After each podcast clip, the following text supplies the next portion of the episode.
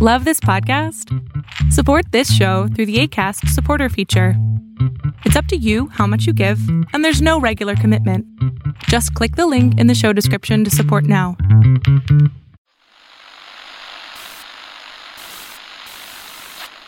nine, twelve, ten, twenty-eight, two, twenty-three. This is Deep State Radio, coming to you direct from our super secret studio in the third sub basement of the Ministry of Snark in Washington, D.C., and from other undisclosed locations across America and around the world. Hi, I'm David Rothkopf, and I'm your host, and I'm coming to you from one of those other undisclosed locations, which is live at the Comedy Cellar, where we sometimes do our episodes here in beautiful Greenwich Village, a lovely tenement building that uh, was built 150 years ago and, and maybe around by the time the end of this podcast is over. Uh, and uh, we have got uh, two uh, great guests today to talk about what's going on in the world. Joining me here in studio is Ryan Goodman of Just Security and a professor at NYU Law School. Hi, Ryan. Hi. And uh, uh, on the line, we have an old friend, Max Boot, who we have actually spent some time with at the Comedy Cellar during elections past. Um, one of them turned out not so well. One of them was a little bit better. Hi, Max. Good to good to be on, David. I guess you can say my batting average in elections is 500, so pretty yeah. good, right? Yeah. We, well, we're going to try to get it to 750 in the next 20 okay. months or so. Um, and of course, Max is from the Council on Foreign Relations, and he writes for the Washington Post. We've had a lot to go on this week that has. Uh, falls into the area that both of these guys have been covering. I, by the way, encourage you all to go to justsecurity.org uh, and see the great work they're doing there on a regular basis, trying to make sense not just of uh, what's going on with Trump and Washington, but the intersection of security and legal issues um, everywhere. Um, I I kind of hardly don't know where to start here, um, Ryan. We had this week the Attorney General of the United States um, found in contempt of Congress, or at least the, the committee voted him in contempt. We will uh, soon see uh, the Congress vote him into contempt. As Nancy Pelosi said this morning, he may not be alone uh, because uh, the Trump administration has apparently taken the position, uh, despite its protestations of transparency, that it is going to provide no information to anyone on anything. Uh, and I noticed a tweet from you talking about this, using the words of Jerry Nadler as total stonewalling, or as we say in the Valley, they're totally stonewalling. um, uh, where where where can this possibly lead? You know, is it going to just be a congressional temper tantrum in which there's a lot of contempt citations? They hand them over to the Justice Department. The Justice Department says, "Fuck that, we're not doing anything with it," or can it actually have some teeth? It's a great question. Um, I think we are so you know it's the same moment that Jerry Nadler also said we already are in a constitutional crisis, right? And then followed up by um, Speaker Pelosi saying the same. So I do I do want you to know that your old law school buddy Rosa Brooks of our basic you know core deep state uh, team every week I say are we in a constitutional crisis right. and she says no. She says right. this is constitutional rot. Right. It's a slow degradation of the Constitution. Right, that's right. So, in some sense, when uh, Nadler said we're in one, um, it's almost like everybody has to turn around and say, you know, has the water boiled so much that we actually forgot that we've lost one of our limbs or something like right. Um, and uh, I, I definitely think that after this week, we are heading more directly into one so that we're on the track and it's reversible, but uh, that's the direction we're heading in. Uh, the the fact that the Attorney General of the United States is going to be held in contempt of Congress by uh, the full Congress, in all likelihood, is going to be the first uh, significant indication of that. So I think that's one thing uh, that we all kind of can see in the short term horizon, and the blanket stonewalling by the White House is huge. Um, the sense that they're just not responding to any of these uh, requests by Congress. I think that's a big, big deal. Well, they've gone from sort of blanket stonewalling to absurd impossible Stonewall. I mean, they're they're, they're going to declare they they they asserted that they were going to make everything having to do with the Mueller report subject to executive privilege, even though it's been published. Right. You know what right, I mean? Right. right. It's like, how, how do you do that? You know, ever, America, you know, we're going to hypnotize you so you forget it. Yeah. I, from a technical legal perspective, I could find a way to charitably justify or that what they've said, like within certain limits, specific to the Mueller report. But then you have to put it in the broader context. In the broader context, is the president has said that he will respond to no subpoenas from the democratically led House because it comes from the other party. So that's the broader context, and it's manifest itself across the board. Um, so I think that's why we have to read what's happening in the Mueller situation in that way. If you only look at it in terms of the Mueller situation, then it's more limited, but it's not limited at all. Well, and and you know, one of the things that one strikes is is that strikes one is um, as Nadler said, nobody in any committee has gotten anything that they've asked for, whether it's Elijah Cummings or, um, of course, whether it's uh, Ways and Means Committee seeking the taxes. And uh, of, of course, Mnuchin is legally obligated, you know, a, by a law that says he shall provide. Right. And he's not providing. That's right. Um, so, you know, Max, to me, where we are is you know, it's it's you know essentially it's Trump versus the Constitution of the United States. What I find stunning um, is that there has been such discipline within the Republican Party to assume the role of adversaries of the Constitution of the United States. And you had a great column uh, in the Washington Post on today, the day we're taping this, talking about the hypocrisy of the Republican Party because all of them, and many people saw a tape of Marco Rubio talking about this in mm. 2012 with regard to Eric Holder, have in the past, or many of them taken, you know, very strong positions when a Democrat's at the White House about the importance of congressional oversight uh, and the Constitution. And now they're just, well, you know, it's a different party, it's a different day. Well, that's right, uh, David. I mean, the hypocrisy, I think, is really off the charts. I mean, some people can try to claim, oh, you know, Republicans really believe in executive power, and so that's what this is all about. And that's true in in a partial sense because yes, they do believe in executive power, but only when the executive is Republican. When the president is a Democrat, then they suddenly believe in the need for congressional oversight. And so my column cited those remarks from Marco Rubio in, in 2012, excoriating uh, Attorney General Eric Holder for not complying with congressional subpoenas. I also cited an example from the Clinton impeachment of, of then Congressman Lindsey Graham, laying out one of the grounds for impeaching uh, Bill Clinton as a failure to comply with with congressional subpoenas, just as Richard Nixon had done. So these Republicans are just incredibly slippery and opportunistic, and their only real principle seems to be to preserve Republican power uh, in whatever form it takes. And when Republicans are in power on the Hill, but not uh, in the White House, then they will champion congressional oversight.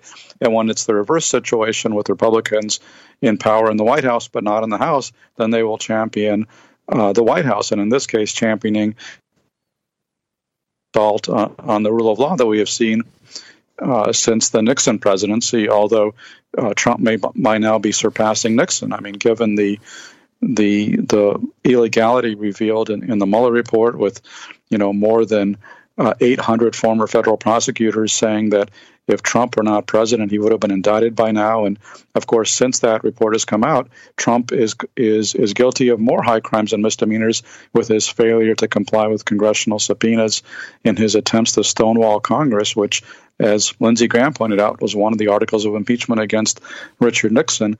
But Republicans don't really seem to care. They're I mean, the, instead of principles, they have public opinion polls, and they see that the polls show about 90% of Republicans back Trump. So they're going to back Trump no matter how much uh, he attacks the rule of law. And so it's it's pretty depressing, you know, for a former Republican like me uh, to be at this point where, as, as Jerry Nadler rightly says, we are in a constitutional crisis, and the Republican Party is anti-constitution. Well, it seems it seems strange, particularly when it's the party of of strict constructionists. Let me ask you a follow up question before I get back to Ryan. You, of course, wrote a a really important book called The Corrosion of Conservatism Why I Left the Right about your own journey um, away from the Republican Party and why you why you made that move. Um, and and I and I wonder, presumably, not every Republican that you once knew has turned their back on you and shunned you, and that when you have off the record conversations with friends um, who who have not made the move, um, how do they justify it? I mean, is it just pure party discipline, or you know, do they have any conscience? Is you know, do, do, does it trouble them that that we really ended up in a constitutional crisis in order to protect a man who is clearly, you know, the least fit man ever to serve as president? And I, I don't just mean that he's fat, um, but you know the. Uh, you know, the, I mean, a, a, a, recent poll this week of, of, political scientists rated him as the worst president in American history. Right. Well, I don't think you would get many Republicans to acknowledge those basic realities. I think they're really in denial. They typically, what they typically do in justifying their sycophancy towards Trump is to say, oh, look, you know, he's been good on taxes or judges or on Israel. Everything else is just noise. And of course, their official position on the Mueller report is uh, no obstruction, no collusion, totally exonerated. That's not actually what the report says as anybody who's actually read it knows, and as all these hundreds of former federal prosecutors have testified. But basically, Republicans have their head in the sand and they're pretending that everything is fine and that the real problem here is that it's the Democrats who are trying to undo the last election, which is the propaganda line that you hear from President Trump and Mitch McConnell and others. And of course, there are, you know, Republicans who are smart enough and, and honest enough uh, to know that that what Trump is doing is really bad. But at the end of the day, I think most of them are too scared uh, to give vent uh, to their inner doubts. And, you know, what are they scared of? If they're politicians, they're scared of losing office because they've seen what happened to people like Senator Jeff Flake or, or Congressman Mark Sanford losing their seats when, when Trump turned against them, essentially. And if they're, you know, pundits or part of the right wing media or think tanks they're scared of losing their jobs because they know that the whole you know Republican establishment remains pretty solidly behind behind Trump, and so it's it's really a, a study in in cowardice and opportunism. And I'm very glad not to be associated with this conservative establishment anymore. Yeah, well, I, th- I think if one were to convene a meeting of Republicans of conscience, it could be held in the back seat of a Toyota Prius right. Be you. It could be held in it could be held in a phone booth, especially given there are no longer any phone booths, right? yeah, yeah. Well, exa- exactly.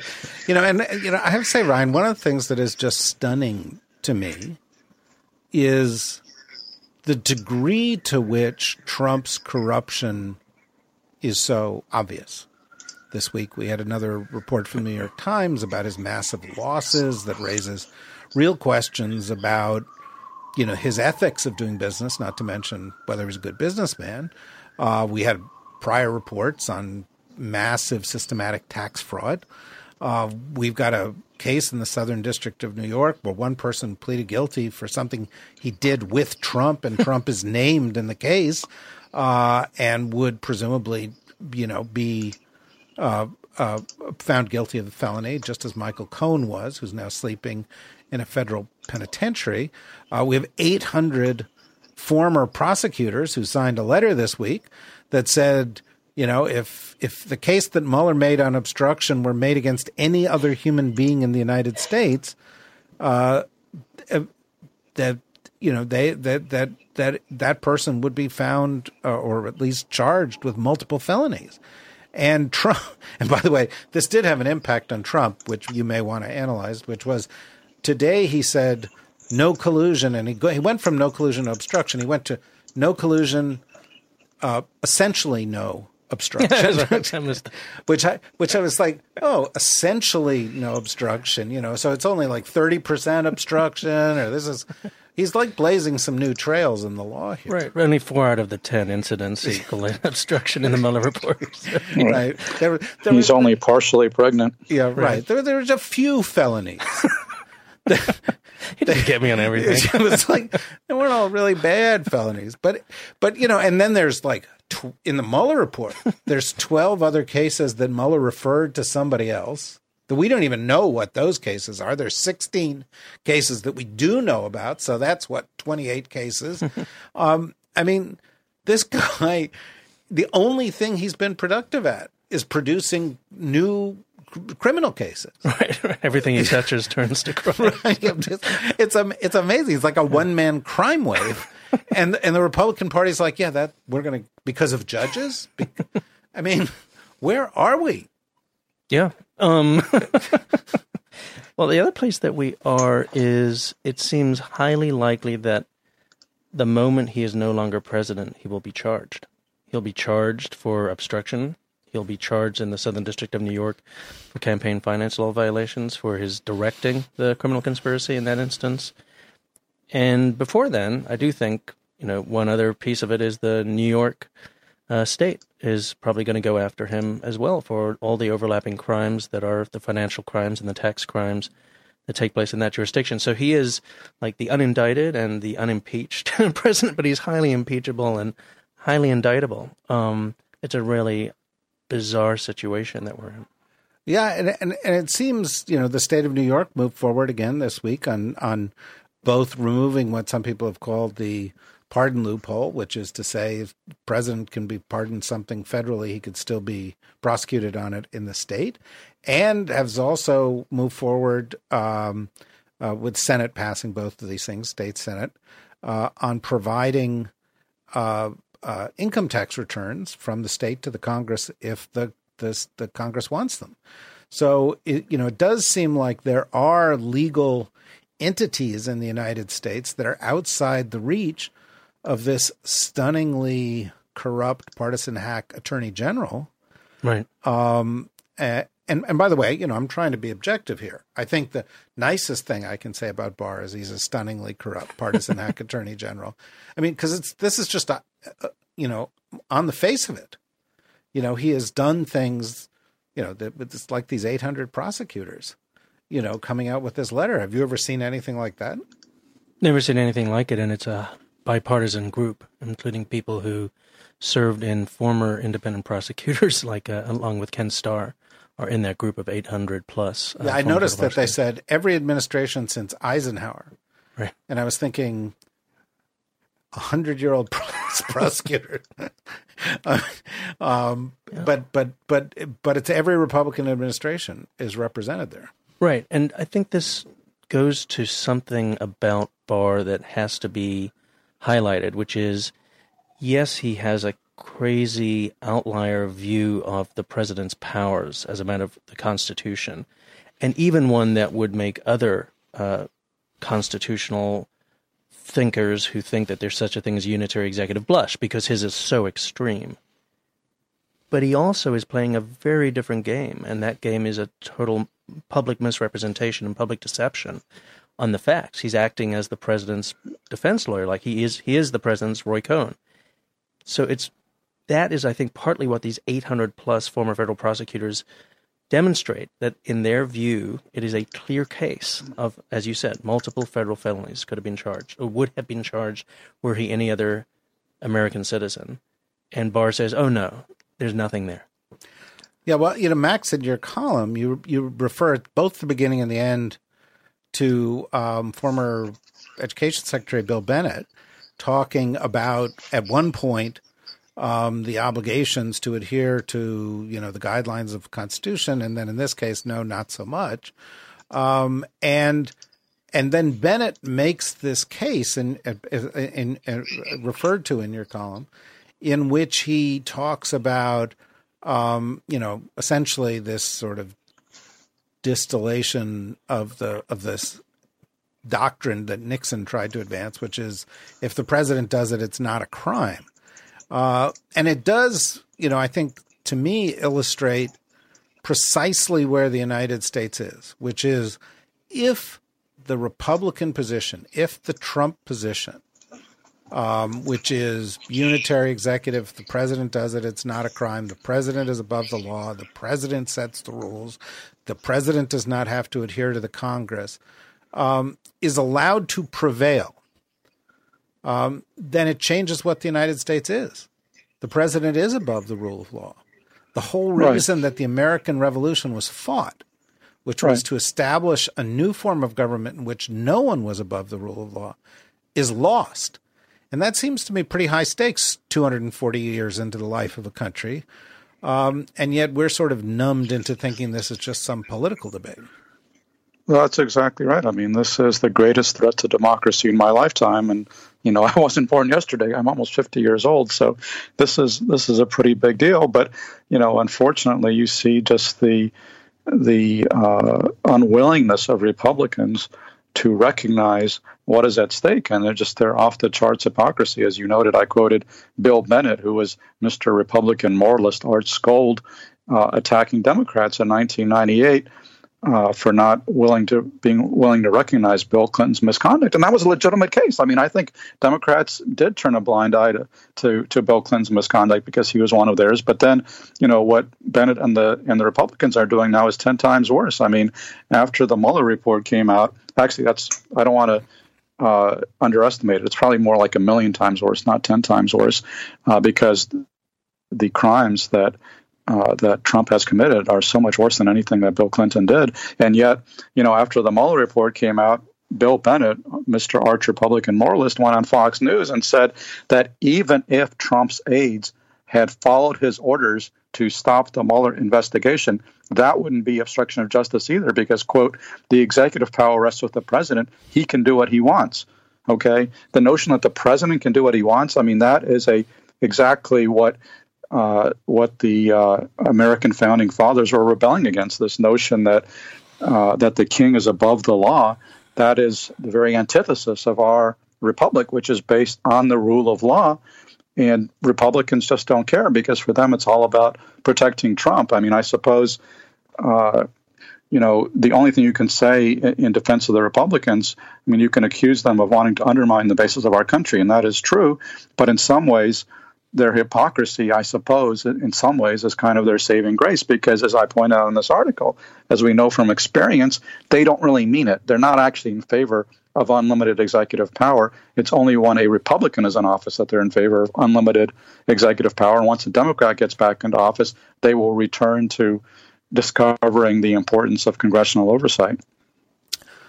Which, you know, in and of itself sounds um, just hypocritical but you know, beyond the fact that it undermines the principles of the Constitution, there's a consequence to this, which we've seen. You know, Barack Obama was not allowed to nominate his Supreme Court justices based on this theory, which predated Trump.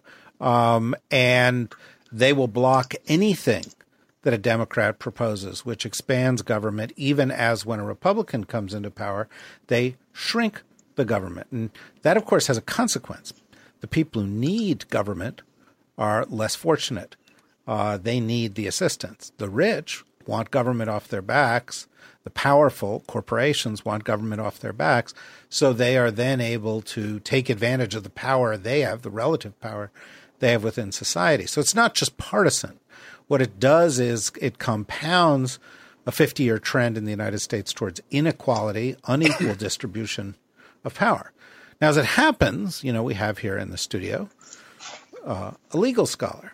So I'd like to take it from the legal scholarship perspective and explore the notion that Barr and Bennett advance, which is if the president does it, you know, mm-hmm. it's not obstruction, it's not breaking the law. It seems to me, not a legal scholar, although I did go to law school for one semester, but that's another story. But but uh, not a legal scholar, but it does seem to me that U.S. v. Nixon said something completely different from that, and that's a Supreme Court precedent. But but maybe I'm missing something. Maybe the Constitution has been altered since the 70s. So the Constitution hasn't been altered at all, um, and it is true that in a certain sense they're trying to resurrect the position of the administration in Nixon, uh, in the sense that they think of this as like absolute executive privilege, and the Supreme Court rejected it. it. Said no, it's qualified executive privilege. You have to balance it against the other political branch, which is to give Congress access to information that they need to perform their functions. That's one.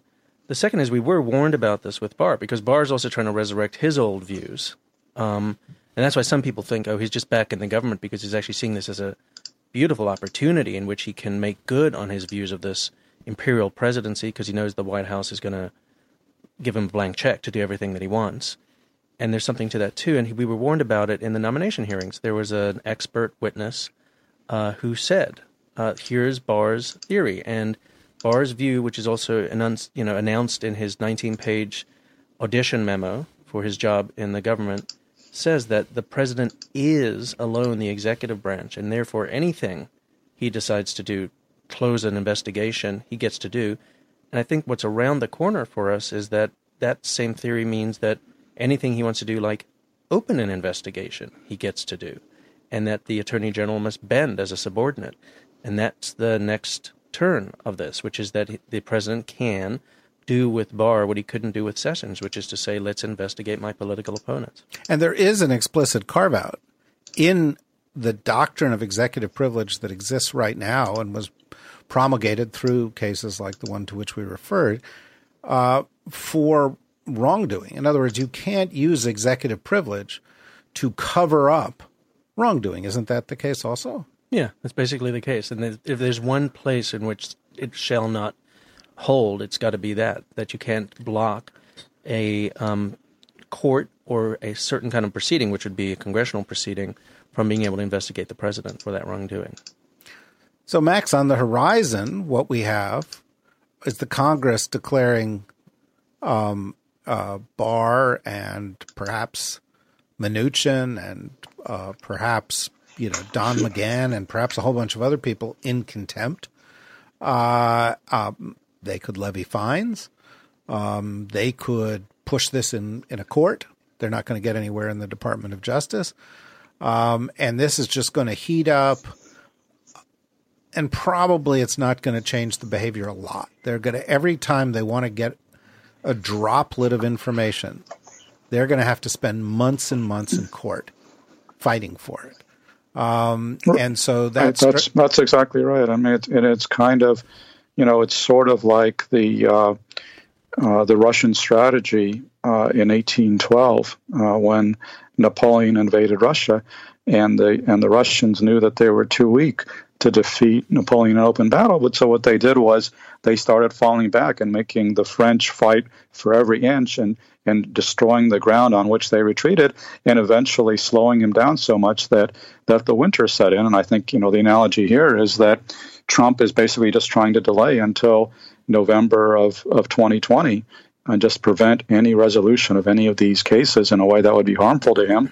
And then, of course, his hope is that he wins a second term and thereby validates his lawbreaking. And then he can say, look, you know, the people have spoken, they approve of my conduct, and, you know, Congress, you know, uh, take a long walk on a short pier. I think that's really, that's the Trump strategy here. Uh, and it's, it's ruthless. It's amoral. It's it's anti-constitutional, but it could well be successful politically. Well, you know, it's interesting because it, you know you describe it as the Russian strategy. You wrote a a, a, very good uh, book on Vietnam. It was the Vietnam strategy too. It's the strategy of insurgencies everywhere. There's a debate this week on Afghanistan in the United States. It's clearly been the Afghan strategy since you know you know, I don't know, Alexander the Great, um, uh, but certainly with the British and then with the Russians. Um, you know, it's interesting because you have the imperial presidency uh, playing essentially insurgent tactics against the Constitution, where they either, you know, reverse it or they resist it long enough that it has the effect of reversing it. But right, and th- this is and this is what you know uh, to move away from the military analogy. I think to the to the closer uh, government analogy. This is what what dictators do when they or would be dictators do when they take power without having yet absolute power, and they slowly chip away at the rule of law and at the obstacles to their authority until they consolidate power in their own person. And I'm not saying that Trump is going to succeed in doing that. I don't think that he will, but that's clearly uh, you know, very similar to the strategy that he is following. Well, you know, at this point in every episode of Deep State Radio um, and Deep State Radio Live from the Comedy Cellar, um, I know our audience well enough. We've been doing this almost 200 episodes for, for almost two, year, two years. And they don't really have well rounded lives. Obviously, they're at home listening to a podcast um, they, you know, go to their refrigerator and they take out the box wine and they open the box because you know the Constitution's under siege, and and it looks like as the economist, yeah, you might you might need something stronger than wine at this point. Well, it's it's true, but as the as the as the as the as, as the economist said this week, as of right now, the president is above the law. Right. Um, Absolutely. And, yeah. I mean, this is what I this is what I was saying last week. We are screwed. Trump is winning. He is getting away with his law breaking. Right. But I, you know, I just feel it's a it's it's a um, public service that we need to provide here at Deep State Radio to keep them from settling into alcoholism uh, and describe something the Democrats can do. And I'd like to begin and, and maybe both of you can address this, and then we can get even a little more specific. How do we, you know, how do we approach Mueller? What else can be done by the by the Congress? But, but, but it seems to me the, the first thing is a is a kind of an attitude adjustment. Mitch McConnell, who's as bad as it gets, um, and is in many respects worse here. Um, Mitch McConnell, through uh, the Merrick Garland case and in other circumstances, has essentially said, I'm playing to win. I don't care what I have to do. I don't care what tradition is. I don't care about ethics. I don't care about anything. And so long as I win, the ends justify the means. And the Democrats go, oh my God, he doesn't care. And he's being unethical. And the ends justify the means. And Mitch McConnell's like, yeah, you, you don't get it. I don't care that you say that. I don't care that there's protest. And and this is this the problem is that the the Democrats still think that the Republicans can be shamed, um, or that you know quoting the Constitution or what's right or 800 prosecutors makes a shred of difference for McConnell, who's got a, an agenda, or for Trump, who literally sees this as an existential battle. Because if Trump you know, gets kicked out of office, as as you said earlier, he's going to go to jail. He's going to be in court. He's going to lose a lot of money. His kids are going to face all of these things. So he sees this as existential. The Democrats just don't seem to be playing the same game here. You know, the Democrats are playing wiffle ball, and the Republicans are playing hardball. Right. I think uh, I think it was this week that Brian Beutler had said it's like the Democrats had brought a star. Uh, um, harshly worded letter to a knife fight. so, yeah. Um, so I, I do think that they are just playing by a wholly different set of rules. It also reminds me like Paul Manafort. I think Paul Manafort thinks the rest of the world are just dummies by playing by the rule book. It's just you, you go by the rule book. That's, that's, what Donald Trump thinks. That's what look at the way he treats the tax. He said it was sport. Yes. You know, rich guys look at the law as the beginning point of a negotiation. They say, well, I'm going to get a lot of lawyers and I'm going to delay and I'm going to win and I might not win, but then I'm going to have a settlement and it's just a negotiation. It's just what do I have to pay in order to behave, you know, Jamie Dimon and and you know, uh, the folks at his bank screwed over millions of people. And then they got a $20 billion fine. And everybody's like, well, holy shit, that's a $20 billion fine. But if you look at how much money they were making, that's a cost to doing business. Yeah, absolutely. They're just paying a fee to, right, to right, do Yeah, right. Yep, yep. So, so, so the question is, what do Democrats with spine who are going to play hardball have as options right now? So there's the so there's some you know some unorthodox options like defunding people's salaries. They do have the power of the purse. Uh, they do have um, must pass legislation coming up in the national security domain, the uh, National Defense Authorization Act. They um, Appropriations Act. They do have that. So there's that kind of basket. The other is they have the nuclear option, obviously, which is uh, impeachment. And at the very least, the big question is will they formally open an impeachment inquiry? Not saying that they're going to do an impeachment, but just the inquiry itself and once they do that, they do set themselves up for a much stronger position with the courts. But I think they also have to explain to the American public why they're doing that. And right now, we have an American public where very few people have read the Mueller report or any single page of the Mueller report.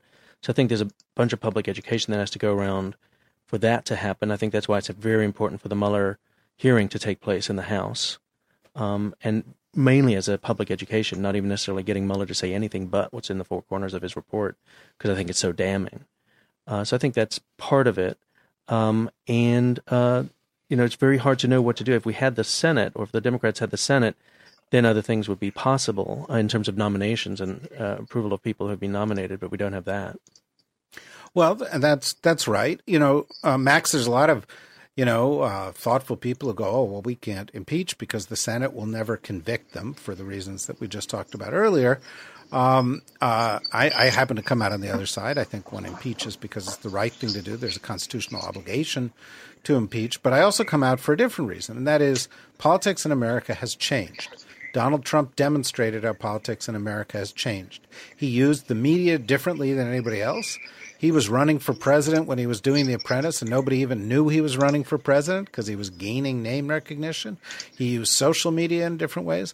And frankly, by even launching an impeachment inquiry, you set up, um, a, you know, 10 hour a day um, television show right. where you talk about the crimes of the president.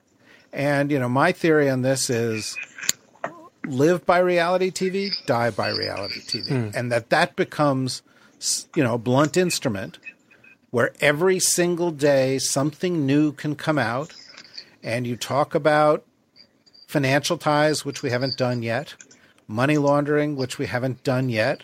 Uh, you go a little further, you know, in the Mueller report, uh, he talks about perhaps he could have made the case on collusion if people had provided uh, more fulsome testimony, if they hadn't destroyed evidence, and, and so on and so forth. So you go in those cases.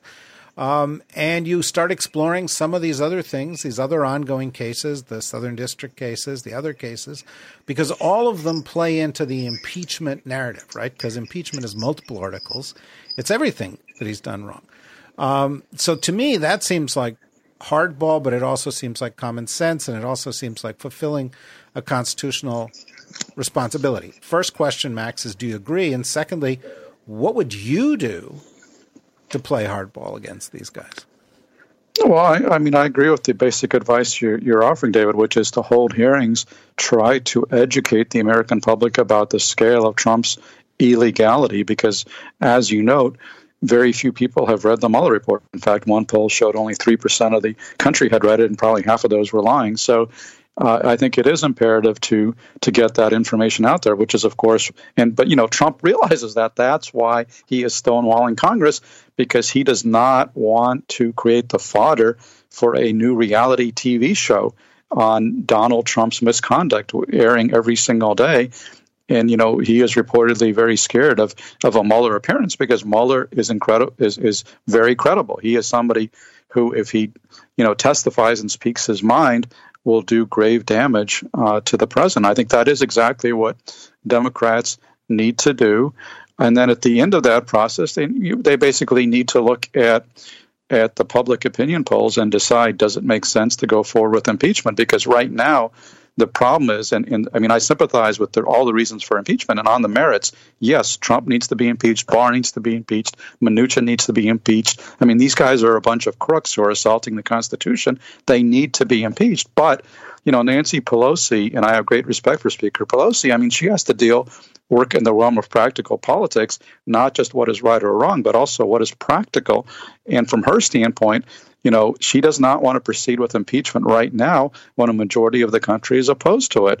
And when doing so could potentially backfire, costing the Democrats uh, seats in purple districts that they picked up last year, and potentially even helping Trump to mobilize his base and win reelection. That would be the ultimate nightmare. So, you know, before we get to that point, I think it is imperative to have those hearings to try to educate the public. And that's why you know, the, the, the showdown over subpoenas is such a high stakes uh, battle and, and one where Trump basically wins if he can just delay and, and push this off uh, to the point where it doesn't matter anymore uh, before the next election. Well, I think you know there's a there's a core thing here. The Mueller report is not going to persuade those American people who are unpersuaded right now, with two to three percent of the American people having said that they've read it. Um, uh, old school congressional hearings aren't going to persuade them Uh, sorry, websites are not going to persuade them. Books are not going to persuade them. Even podcasts, with the possible exception of our podcast, are not going to persuade them. What they need is maybe if you podcast 24 7 though david did you think about that it's an interesting idea and and my partner you know chris cottonworth in this whole thing is in the room and i think you know we'll consider going to 24 7 youtube channel and just sort of i'll be brushing my teeth going damn trump um, yeah but, uh, but but but but but reality tv wins right everybody knows what the Kardashians are doing, right? And I think if you don't put the show on TV, it doesn't exist in the United States anymore. We can lament it, but it's true. And so I think that's why it is imperative to hold the hearings, to hold them on TV. And the opening chapter, the star is Mueller. And the question is, Ryan, what do you ask him that moves the ball down the field? So, um, also just to say, the second star is going to be Don McGahn, uh, the White House counsel, who will be the John Dean of our time potentially, and the story writes itself. So, it's almost impossible to uh, evade the connection with how much he can undo this presidency, given all he needs to do is repeat for the American people what he told Mueller. And that if he doesn't, then he is open to perjury charges, right? Yes. If if he contradicts them, right? That's right. Um, so I think for Mueller, in some sense, it's a low hanging fruit. That all we really need him to do is describe what is in that report uh, because it is so damning. The other part that I think Mueller can do, if the questions are put to him, and there's going to be a number of questions he won't answer, so that's the problem. Because one question we one would want to know is um, if you did have the authority to indict a sitting president, what would you have decided? So that's one question for him. But I think another way of getting at that same question and also exposing the cover up uh, by AG Barr, Attorney General Barr, is to say to him, you know, did the Attorney General tell you that you had that authority? Or is that something that he just happens to have come up, come up with since you submitted the report? And I think that's a big question. Um, and and then the other one would be if just to ask him a question that he can answer, which is if you were told by the attorney general that you had the authority to make an a, what what Mueller called a federal criminal accusation against a sitting president, and you thought that the evidence did establish that he had committed a crime, would you have? Just to ask him that question. I think it exposes the cover up. I think it exposes exactly what's in that Mueller report. Right. Although I think, by the way, and you, you mentioned to me, you guys are worth working on this issue of what should Mueller be asked. One of the critical things is that you need the right follow up questions. Right. Because he could very well respond to what you just said, saying, I'm not going to deal in hypotheticals. And then at that point, you have to sort of break it down and say, do you believe anybody is above the, er, no one is above the law in the United States? Uh, if no one is above the law and the president breaks the law, then does it fall? And the OLC says we can't indict him. Do you believe it then falls to the Congress to make this decision? If you believe it falls to the Congress to make this decision, you know, you know what I'm saying. In other right. words, he's got to be given questions that he can answer, and that he cannot finesse. Right. Um, and so that requires follow up. Max, if you were sitting with Mueller, what would you ask him?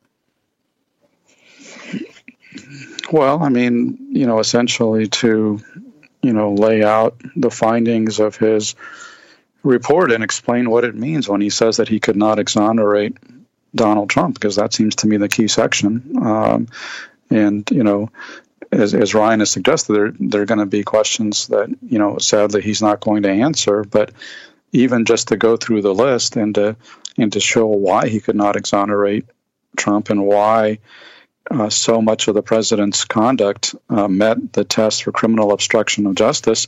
And beyond that, just the troubling ties uh, between the Trump campaign and the Russians and their intermediaries, ties which you know do not necessarily rise to the level of criminal conspiracy as as as as Mueller outlined, and he can go over why they didn't rise to that level, which is a very high level of, of evidence and proof. But why, nevertheless, these these these may not be, and in fact, were not uh, appropriate things for a candidate for the presidency to be doing.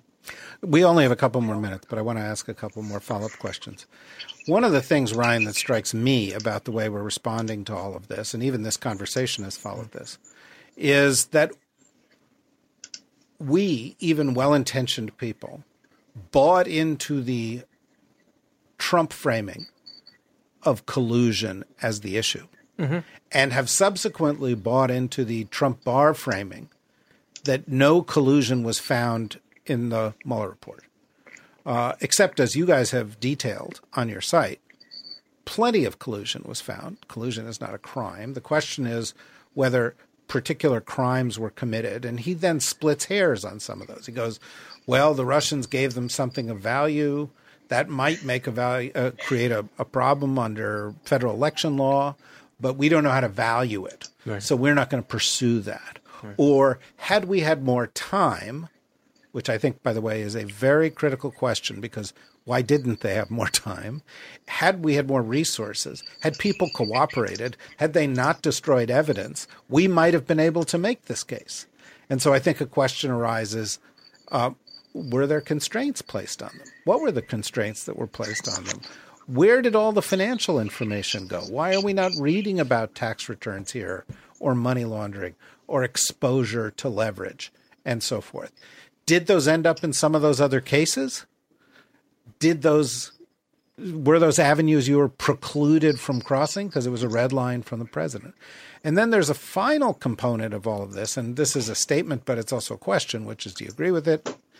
and that is something that you you detailed in an article that you I, I think published. If I get this right, I, I want a free mm. subscription to Just Security, like April 29th, in which you talked about the counterintelligence findings of the Mueller investigation, which Adam Schiff has reemphasized again this week. Because after all, at the end of the day, the thing that we're forgetting is that the intelligence services of an enemy decided to influence our elections were embraced in that by a political campaign that they chose to try to support. Um, that they provided support to that campaign. That campaign provided support back to them, election data and so yep, forth. Yep. That campaign denied they were doing it repeatedly. Then that campaign defended the Russians. Then that campaign provided them with policy goodies, Easter right. eggs, right. that they would never have gotten before from the GOP platform uh, and the Ukraine stance to Mike Flynn's conversations with Kislyak to Trump's subservient behavior to Putin and his regular, again repeated assertions that he believes Putin ahead of the intelligence community and ahead of law enforcement, that somehow the crime here was U.S. law enforcement and not the GRU and not Russian intelligence and not our enemy trying to influence us. And so we've, you know, because obstruction seems like the low hanging fruit, we're focusing on that. But shouldn't hearings focus on the fact that yes, collusion took place. And yes, if we dug deeper, there are crimes there. And by the way, this is actually a counter intel right. investigation. And this is about national security. And let's, you know, I mean, the Republicans are against the Constitution. They also seem to be in bed with the Russians and unconcerned about U.S. national security. Yeah. So I think that's the, um, and like you said, it hasn't been reflected in our conversation until this point. That's probably the most important issue because it really is about a threat to our national security. So everything that you said, uh, you know, I'll just say a few more words about it are that's right, that the Mueller report is only saying that they could not establish, according to beyond a reasonable doubt, that a criminal conspiracy took place. They then even say in the very introduction that the reason they couldn't establish it, in part, or they say that the several Trump campaign associates associates lying to them materially impaired the investigation and then plus all these other things like destroying evidence, uh, people saying they're cooperating, then they're not cooperating, uh, people taking the fifth when they shouldn't really be taking the fifth in certain circumstances, things like that. Just a whole conglomeration of reasons that they couldn't get to the final answer. And for example, you know, one of the things they can't prove beyond a reasonable doubt is that when George Papadopoulos was told two things by the Russians, which is one that they had Hillary Clinton's emails in the thousands, thousands of emails that were derogatory to Hillary Clinton, and two that they could release them anonymously. So they actually previewed their plan to Papadopoulos. What's the one thing that um, the Mueller team could not prove beyond a reasonable doubt? That, Papadop- that Papadopoulos told the campaign that.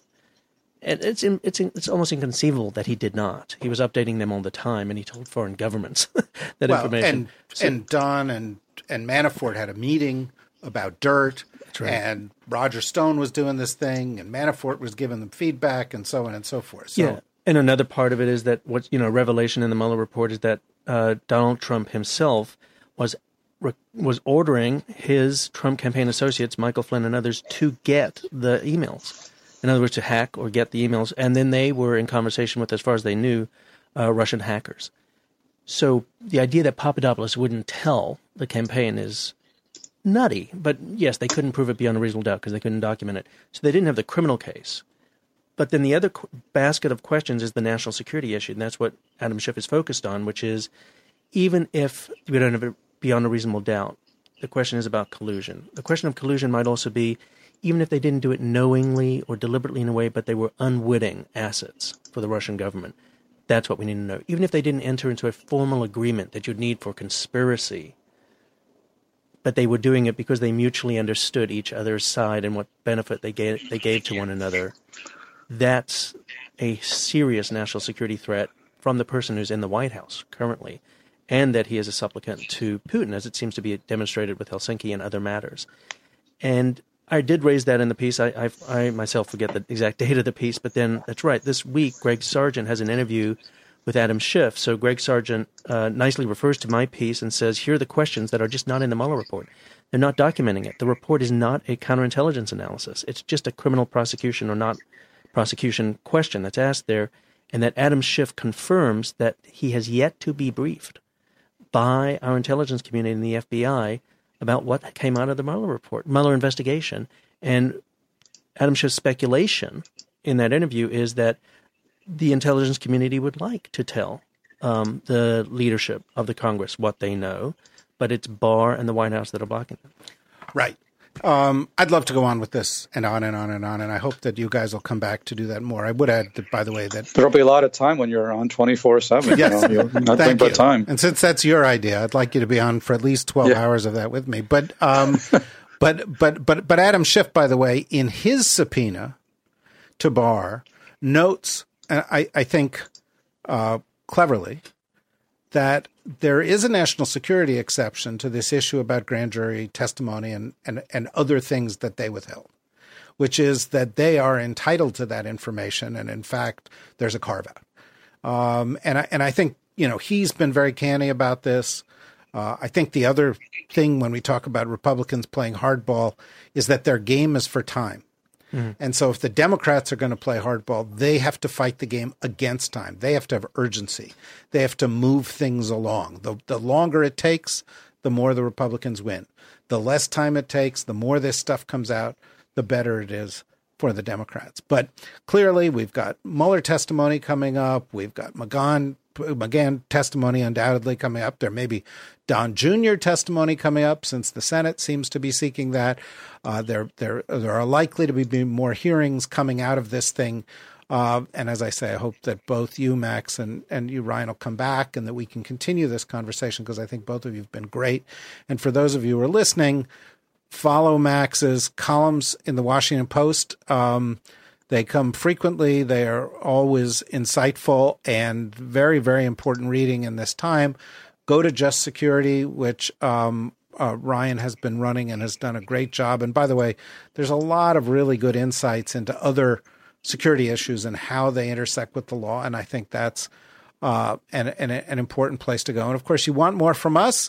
I can't promise 24 hours a day, but but we've got other podcasts and we've got other discussions about this, whether it's the regular Deep State Radio or whether it's uh, the new Unredacted from DSR podcast uh, with Philippe Reines and Molly Jong Fast and Emily Brandwin, or Washington for Beautiful People, um, or some of the things that we write on our site. You go to the DSRnetwork.com and uh, look that up. Uh, and and and if you do it slowly, that may be the equivalent of 24 hours a day. Or if you read Max's stuff, then you go to Just Security, then you go to the DSR network. There you are.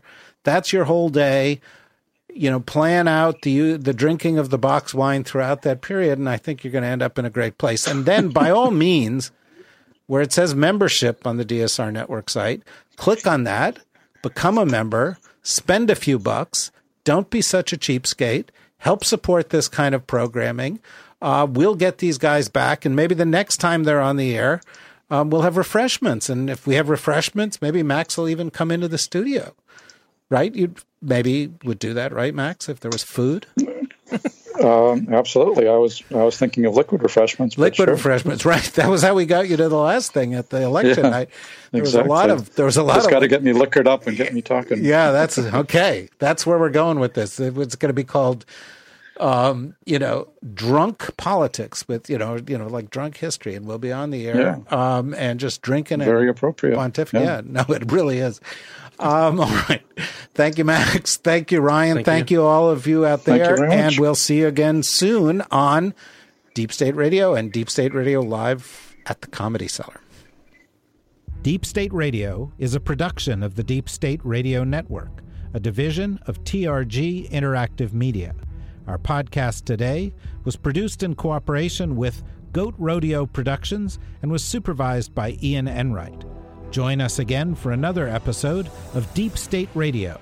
If you don't, we know where to find you.